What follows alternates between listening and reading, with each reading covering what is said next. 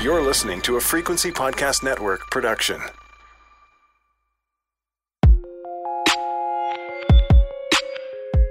We all know the Viola Desmond story today, uh, but what people don't understand is that there were many Viola Desmonds in the province of Nova Scotia and many people who went to jail to fight those rules. It wasn't something that you felt that you could talk about because people were embarrassed.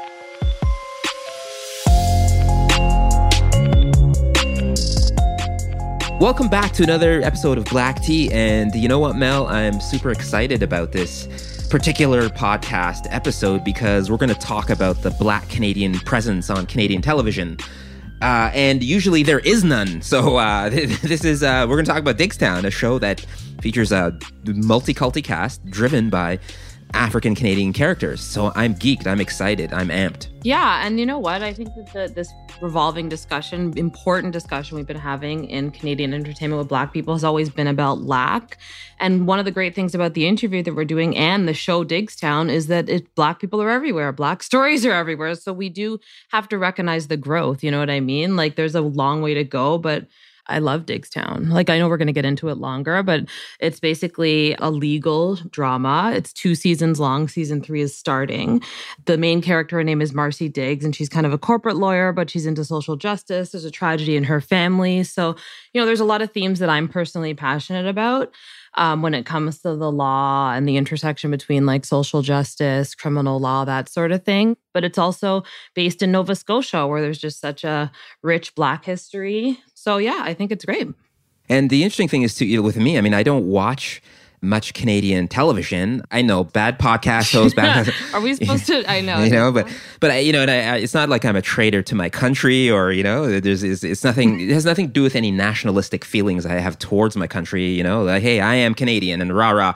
The problem I have with Canadian television is, you know, like if I want to see, you know, black news anchors and uh, good black dramas, good black rom coms, comedy series, like I'm not going to find it here. You know what I mean? So, so yeah, it's like find it in the states. Yeah, no, totally. Yeah. So it's like, hello, ABC, NBC, CBS, BET, here I come. You know yeah, what I mean? we like, need like a How to Get Away with Murder, a scandal, but I still feel like that's coming. Like we're building it, aren't we? if you build it, they will come. And this is what Diggstown is uh, is here to prove and show, right? So, Diggstown, go check it out.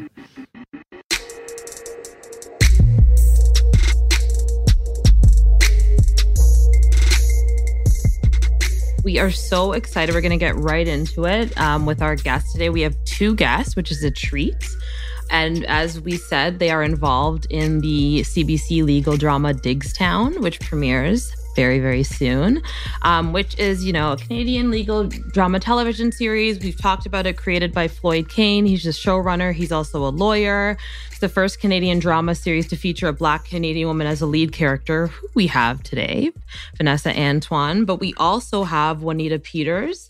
She is the executive director of the Africville Museum, which is in Nova Scotia. More than a memorial, the Africville Museum and its exhibits invite the visitor to experience life out of home in Africville. Um, so, you know, there's a deep history with Africville. I've actually been to this museum, I think, a couple times. Love the museum, love the history behind it. But Juanita is actually the first Black Canadian woman from Nova Scotia to direct an hour of Canadian television. She will be directing the fourth episode of Diggstown. So thank you so much for joining us, Juanita. And we'd also like to welcome, drum roll please, the lovely and talented Vanessa Antoine. Now, Vanessa is a Canadian actress who is best known for her roles as Judith Winters in the CBC comedy drama Being Erica. Others might have known of Vanessa's work as Jordan Ashford in the ABC soap opera General Hospital. And now, going into its third season, she plays the lead character, legal aid lawyer Marcy Diggs on Diggstown. And I'd be remiss if I didn't give her some flowers while she's here. Um, but at the recent 2021 Canadian Screen Awards, Vanessa also received a nomination for Best Actress in a Drama Series for her work on Diggstown. So, can we please make some noise for Vanessa? Thank you so much. Now, our podcast, Black Tea, is consumed, uh, fixated, some might even say obsessed with popular culture and current affairs.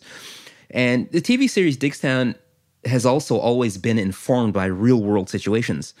Now, Thank you. would have to be quite literally living underneath a rock to not see the impacts that COVID 19 has had on most people's lives.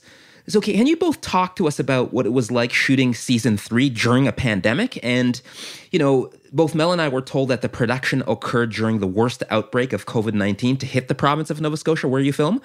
And then maybe if you can talk about how that played out in the show itself. I mean, I think for me, you know, we had to quarantine. We all, the ones that were traveling in. So we all had 14 days of quarantine and complete sort of solitude. And then we were really excited to jump in and start to work.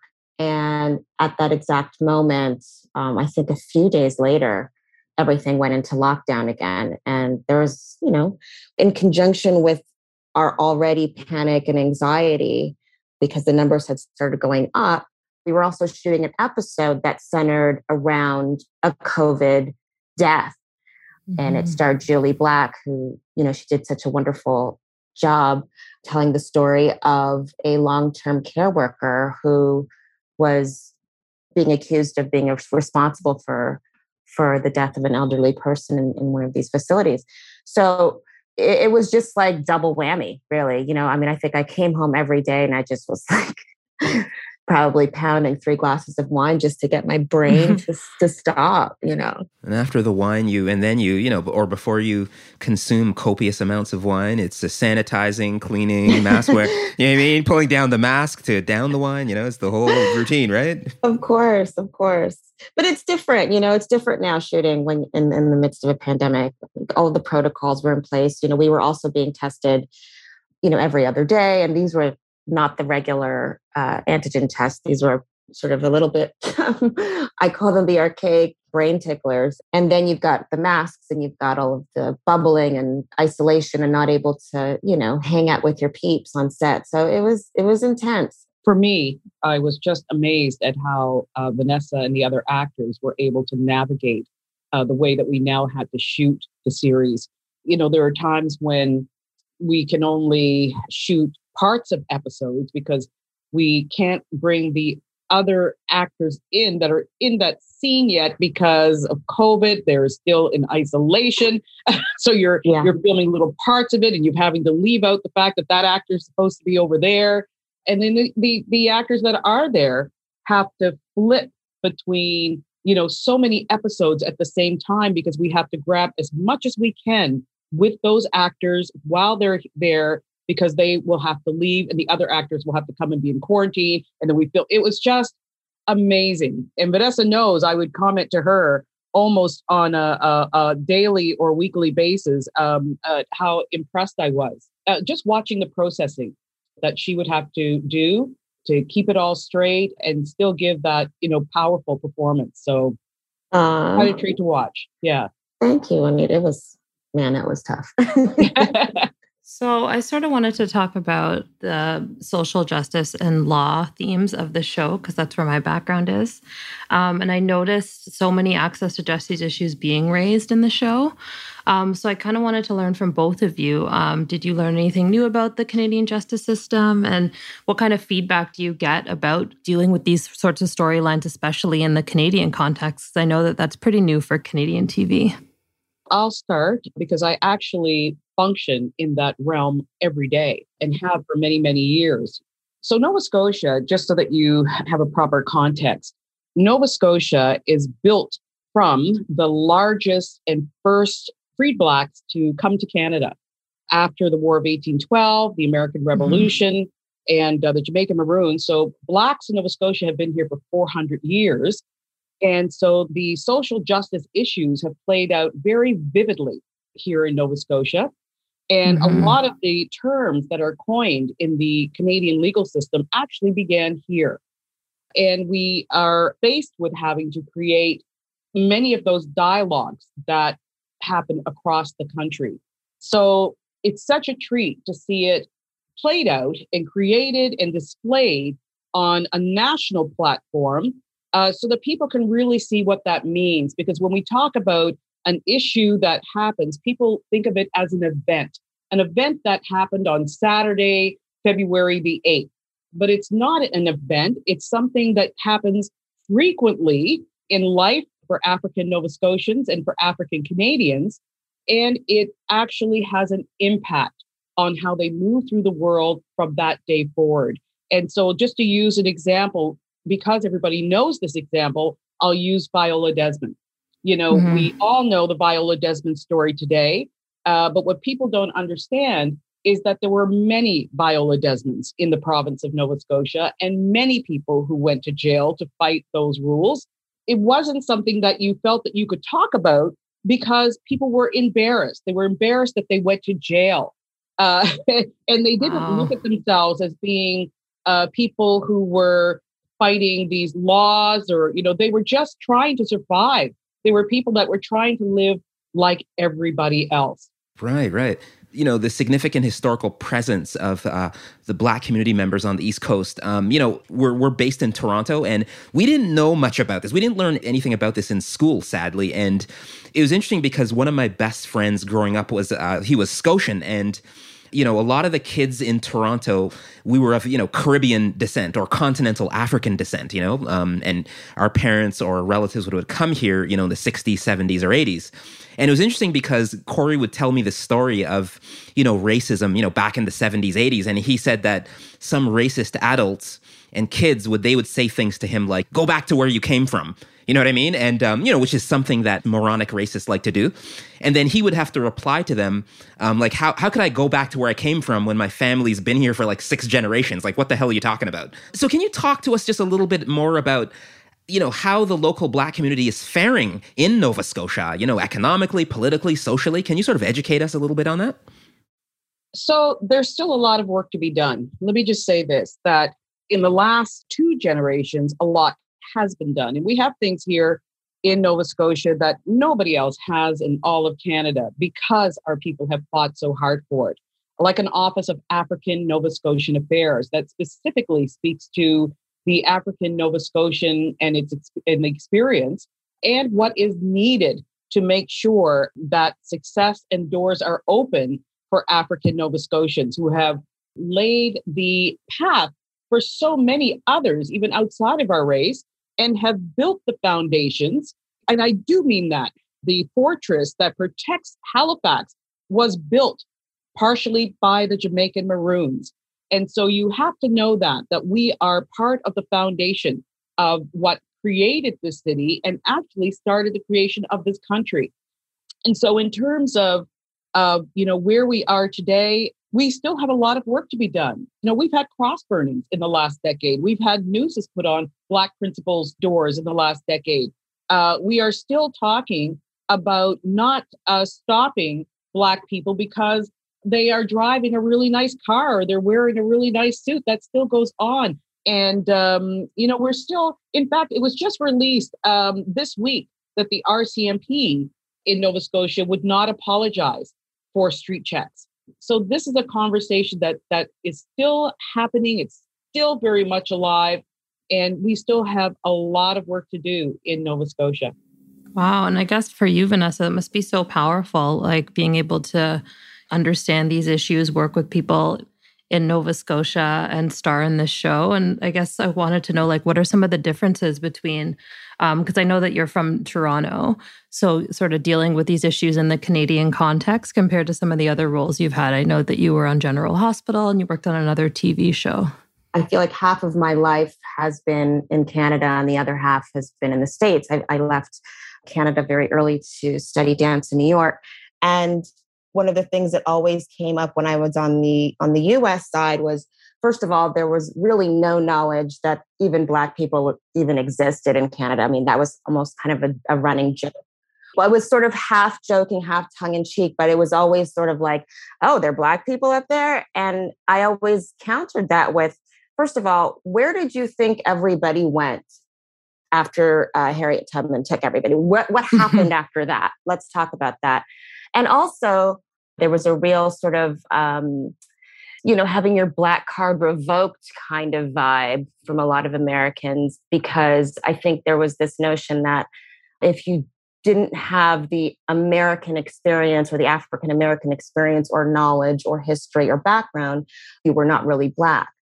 And there's just, we have such a rich history and culture here, not only, like you said, with the West Indians that came here in the 70s and 80s, but also the centuries of Black people that have been on the East Coast. So I often feel like I'm in a bit of a battle, like not quite fitting in here as a Black Canadian in Toronto, not quite fitting in in the East Coast because I don't have those roots. My family came here from Trinidad and Tobago in the 70s. And then going to the States, also feeling kind of like an outsider. There's a lot more education that needs to do on both sides. And we need to start to be open to the fact that we all have such different experiences with Black history in North America. Mm-hmm. Absolutely, um, and and just as you know, you mentioned that you you know you studied dance in New York, but then it was funny because in in the digital green room, you know, before we started taping, I was about to you know talk to you about what it was like working with Bad Boy Entertainment and P Diddy. Because on Wikipedia, it, it says that you toured with P. Diddy for six months, but you were telling me otherwise that you didn't. So what what the hell's going on with Wikipedia? And did you hang out with P. Diddy? Um, I did not hang out with P. Diddy, nor did I tour with him. Um, I think what happened is I, I was I was a dancer for many years, and I was hired to do some background dancing for another hip hop artist that was on tour with Def Jam and some of the other um, bad boy artists. And I think the interviewer who interviewed me somehow uh, misheard me and uh, published it. And then from there, over the years, I think journalism has taken a nosedive in terms of fact checking. Um, oftentimes, we will just go straight to previous interviews and almost copy and paste information. So there's just been a repetition of incorrect information for many, many years, which goes to show you that a lot of what we see on the internet is not true. so we're here to set the record straight. Vanessa Antoine is not linked to P Diddy. She not she did not dance or tour with him for six months. Um, but but also Vanessa, who was the artist? Shall that artist remain nameless that you did go on tour with? No, um, I was on tour with Case. He was opening oh. for Faith Evans and Dru Hill. Um, I was very much, I think, underage. and uh, it was just an interesting experience for sure. That's right. It was ha- happily ever after, uh, yeah. pun fully intended. yes. For any case fans out there. yeah.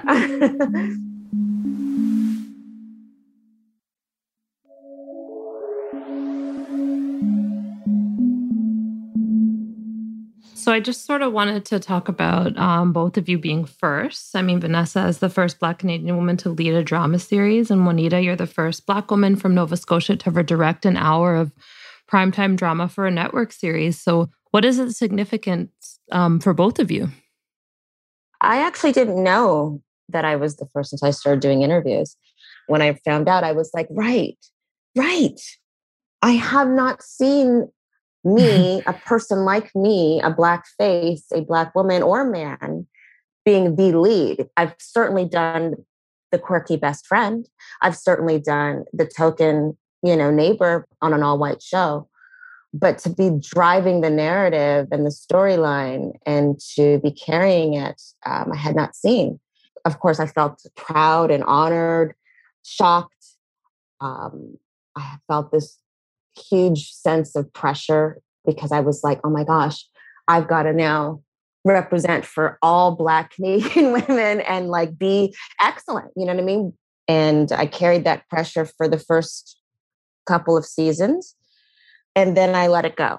And I decided that the best thing that I can do right now is just do my best to tell the story of this particular Black woman in Canada, this particular story, and represent. So that's kind of what I've been doing. Um, I hope that, you know, there's more. We need more people. We need more people like Juanita. We need more roles. We need more people behind the scenes. We need more writers. We need more people to greenlight. We need more producers. We need to start to have better conversations with the people that are already in power. But at this point, we actually just need them to leave. is my is and my make thought. space. Absolutely. Yeah, and make space. I think that that time now is now done, and it's time to to step aside for the new gen. I, I echo everything Vanessa said, and I just want to say, you know, when I first arrived in Halifax uh, in I think it was ninety five or ninety six, there were eleven national television series happening here in Halifax at that time and it actually shocked me when someone told me that I was the first Black woman in um, Halifax to uh, to direct a primetime series, and it actually saddened me in many many different ways because uh, the industry had been very very strong here for a very long time, and and when I first I've been I've been you know telling stories and working professionally for over 37 years and um, I concentrated first, you know, in getting more women in. So I, I was part of Women in the Director's Chair, which I still am a part of, doing workshops to get more women, you know, behind the camera, telling their stories. I started something called um, Real Black Film Night here in Halifax, and you know, putting Black filmmakers up on the big screen at the Oxford Theatre, you know, and and showing that there is a space for Black stories and most recently, you know, I'm just about to release my first feature film, and the producer started a program called the Indigenous Shadow Program because that's another hole, you know, another space that has not been filled. You know, trying to get more and more Indigenous people into those seats behind the camera, in the writer's room, art room, whatever they feel that their, you know, a calling is. So, um, there's so much work to be done and um, you know we we are who we are because we all exist and we all need to exist to our full potential so yeah let's uh, let's keep it moving You know, it's funny too with uh, Black Tea, our podcast, you know, it's doing incredibly well. And the running joke amongst Mel and I is that we're used to kind of being called upon as, uh, you know, longtime media professionals, practitioners, podcasts. Like Mel and I have done television, print, radio, a bunch of things. And we usually end up being like the token, you know, like I'm like the token black broadcaster, the token, like that's just how things play out in the Canadian television land. Um, sadly and unfortunately, now with Diggstown, I think what greatly impressed me was that there there were a whole bunch of accomplished uh, black, uh, you know, actors and actresses. Like it's you know some of whom I know, Arlene Duncan, who I know, Kim Roberts, like there, there's a whole bunch, and in, you know, and even a person in position of authority, Juanita Peters, which is great, and of course uh, Vanessa. And can you talk to, uh, just about the Canadian landscape and that feeling of kind of that token gesture? Because something it's like this dark shadow, this cloud, you know. Yeah, yeah, I love that. You know, because you're absolutely right. Because the impression that you would have by watching mainstream television, anything that comes out of Canada, is that these artists don't exist and people will say that. Agents will say well i can't find a you know a male black actor between this whatever. Well we can. We know where they are. And um, i've said this before and i'll say it again. When i walked into the creator floyd kane's office who's also the showrunner and i looked at that wall of all the actors who were going to be in the episodes i'm telling you there was a flurry of something i can't even explain. It was combined with pride and just overwhelming senses in my my body because this was something I'd never seen before. It were it was peppered with people from all walks of life, all colors, all genders, and you can only really envision that if you're open. And I think that is one of the reasons why you know the stories when you watch Diggstown, you will feel like you actually could be part of these stories. So it is really defying the language and the odds that have been historically presented to Canadians. You know, here are all kinds of actors from all kinds of walks of life. They look like you, they look like me, they live in this zone, they live in that zone, and they're all here uh, on the screen. Okay, Vanessa and Juanita, thank you so much for joining us and giving us such great insight on Diggstown and Nova Scotia. We really appreciate it. Oh, thank you for having us on. No, thank you. Thank you, everybody.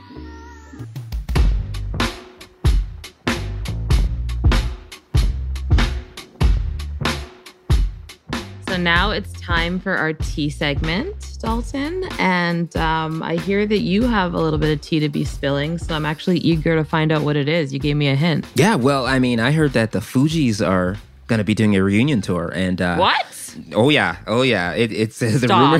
The rumors are true. Wyclef Jean. I read his autobiography. I've heard. Lauryn Hill talk about their situation. Um, they had the relationship, yep. and then they didn't, and just it's been a, so much scandal and controversy tied to that uh, trio and Pras right. included. But the whole thing is, you don't have to worry about that because if they're going on tour, Lauryn's going to show up in 2026 because she's always late. So. Ah, yikes, yikes, yikes, yikes. Shots fired. Yeah, no, Lauryn Hill, I mean, real talk on social media, I had to sort of put her on blast. Um, sorry, Lauryn, love what? you to death. But yeah, she, I went to a, a concert of hers and she showed up hours late, which is she's been known to do. So, But she does that. So you were you coming to her as a publicist or as a fan? No, I was coming as a fan, uh, you know, and I had heard about the truancy, the uh, showing up late or not showing up. Like I'd heard about it, I read about it, but I didn't want to believe it until I right. sat in Massey it's Hall. disrespectful. I've done her and Nas. It was disrespectful. Yeah, yeah, it's too much. It's too much, right? so, and I was then thinking, you know, is she of a you know Caribbean descent? Is this a Caribbean Standard Time kind of thing? Or no, I'm joking. That's that's, that's not yeah, even funny. No, that's fine. But spill the tea. Spill the tea. We need to know this. Yeah, Dalton yeah. cusses out Lauryn Hill. Yeah, no, that's what it was. And um, but you know, she did ultimately end up showing up to the concert. To said concert, uh, you know, I think it started about three and a half hours late. At which point in time, Jesus. the audience were exhausted. They were pooped. They were tired. Some had already left. So, anyways, yeah. so here's the hoping that the Fugees reunion tour that it a starts on time. Uh, yeah. B is not littered with uh, more scandal controversy tied to Wyclef yeah. and, and that they it's all water under the bridge, you know. Yeah, but at the same time, this is not like Verzuz. It's not like we're gonna get nostalgic and like it's not nostalgic that you were late for concerts. Don't try and repeat that that shit. No. No. Because it's like we're in a different time now. Now we have demands. We'll just turn on the internet and watch a Beyonce concert. Like we don't have to go to your show. You better come correct. Yeah. And Sorry, Laura, I sound angry, but I can't believe they're going on tour. This is shocking. Yeah, yeah. I mean, it's a 25th anniversary tour. And, you know, she did say that the group is going to do this tour to set an example of reconciliation for the world, quote unquote. Um, so that's Do you think they're going to write new music? yeah, the one could only hope. I hope they drop in some like you know some new tracks they've been working on low key. That would be awesome. But I'm but I'm just happy to be there just to see them tour and hopefully they do a Canadian tour date. Well, hopefully when they do, you're not gonna drag her and cuss her out, and if you do, you'll have another story for the next season. That is a fact, straight fact.